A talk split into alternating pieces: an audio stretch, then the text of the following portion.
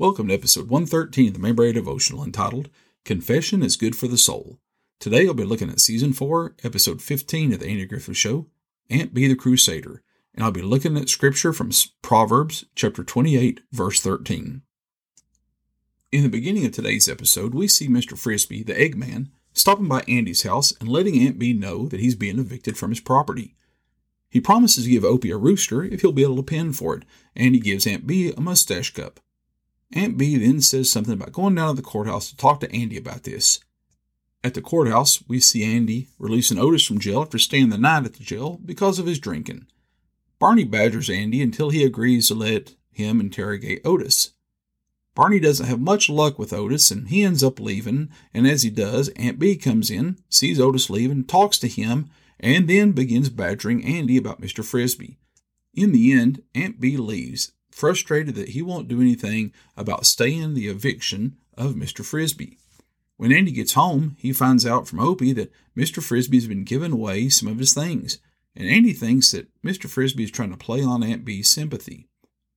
Another argument ensues between Andy and Aunt Bee, and Andy ends up leaving again without supper. The next morning, we see Andy and Opie at the breakfast table, and Opie questions about Mr. Frisbee. When Barney comes in, Andy explains how Aunt Bee is sticking up for Mr. Frisbee. When Andy and Barney arrive at the courthouse, they find a bunch of women protesting at the courthouse for the fairness of Mr. Frisbee. Later that afternoon, Andy gets a call that the county is ready to bulldoze Mr. Frisbee's property.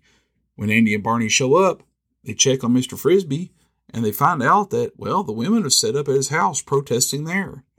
Andy, Opie, and Barney, and one of the men working for the bulldozer, they start to get things out of the house and start moving the animals. Opie starts looking around for Bo, the rooster that Mr. Frisbee is going to give him, and Andy, he ends up trying to make the women leave.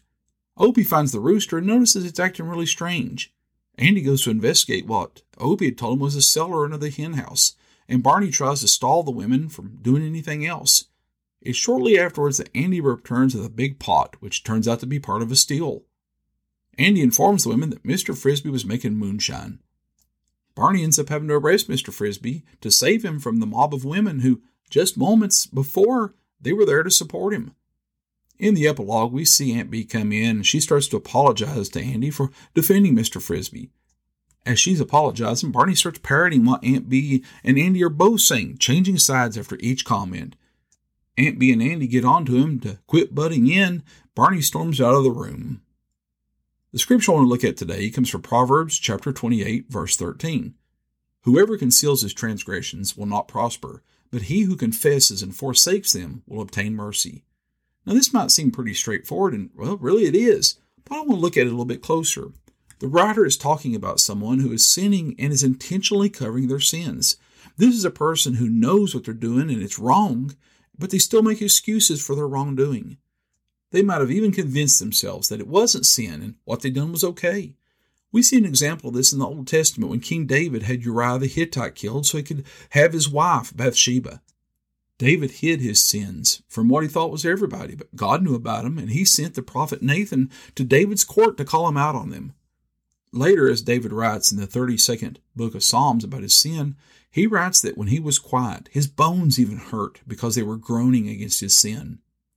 But Solomon continues in this verse that the sinner needs to not just to confess his sins, but he needs to forsake them, to have mercy. How many times do we see celebrities or politicians go on air and admit to something scandalous they've done?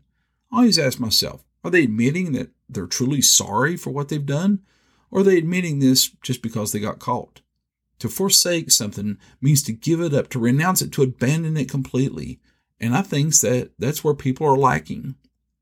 Mr. Frisbee wanted everyone to see that the county what they what they were doing to him by driving him out of his home, and the women of Mayberry quickly stood up for him to try to find some justice for him. He was quick to stand with the women when they come to his house to tear it down. I think even Mr. Frisbee thought that they were doing a good work because you see that Mr. Frisbee hadn't started taking anything out of his house while the bulldozers they were in his front yard. Mr. Frisbee had thought that this was going to work possibly. Well, that is until Opie, you know, started looking for Bo. When Andy saw the condition that Bo was in and he heard about the cellar, he got a suspicion about something. After some investigation, Andy comes back with a part of a still, and you see Mr. Frisbee as he decides maybe to try and leave. But he is stopped. It's at this time Andy explains to the women Mr. Frisbee was making moonshine, and Mr. Frisbee starts to feel the heat from the women who were just moments before they were there to, to support him. Luckily for Mr. Frisbee, Andy and Barney arrest him, and, well, they save him from the crowd of women. Mr. Frisbee was concealing his transgressions, or in this case, the still, and just as Solomon had wrote about. And at one point, it might look like Mr. Frisbee had a chance of being helped, but in the end, he needed mercy. Had Mr. Frisbee confessed his law breaking and quit making moonshine, I believe he stood a better chance with Andy and with the law. Maybe you would have stood a better chance with the women of Mayberry also. What sins do we try to hide? You notice I didn't ask if you've ever hidden any because I think there's a good chance that we all have hidden sins. You might think that you're hiding a sin pretty well and nobody knows about it. King David sure thought that he hid some, but I'm sure most everybody knew about his. We might truly have hidden our sins and think absolutely no one on earth knows about it. But I'm going to tell you, God knows about it. And there's going to come a time when we're going to have to answer for that sin. It might be in the form of a Nathan who comes to confront us about our sins. It might be our own body confronting us. Remember how I said David wrote that his own body groaned because of his sins. Or it might be that we have to answer to God Himself when we stand before Him one day. Our hidden sins will affect us. They'll affect our family, our church, and our sins, they affect God. They're sins against God, not just whoever we're sinning against ourselves. As Solomon wrote in the proverb, we need to confess our sins and forsake them to truly have mercy. We need to truly abandon them in all ways. While we see people every day who sin and prosper, one day they will have to answer for their sins, whether it's the ones that we all see or whether it's the ones that, well, they've hidden pretty well. Mr. Frisbee thought that he was going to be able to hide his moonshine in the end, but he was found out, and you know, he looked like he needed rescuing by those who had stood beside him moments before. As Christians, we need to confess our sins and turn away from them. We need to get it out of our head that somehow no one knows about these hidden sins. If you know about it, then God knows about it also. 1 John chapter 1 verse 9 in the King James tells us if we confess our sins, he is faithful and just to forgive us our sins and to cleanse us from all unrighteousness. We don't need to just ask for generic forgiveness of our sins. We need to confess our specific sins before God. And as Solomon writes, we need to forsake them so that we can have mercy. As the old saying goes, confession is good for the soul.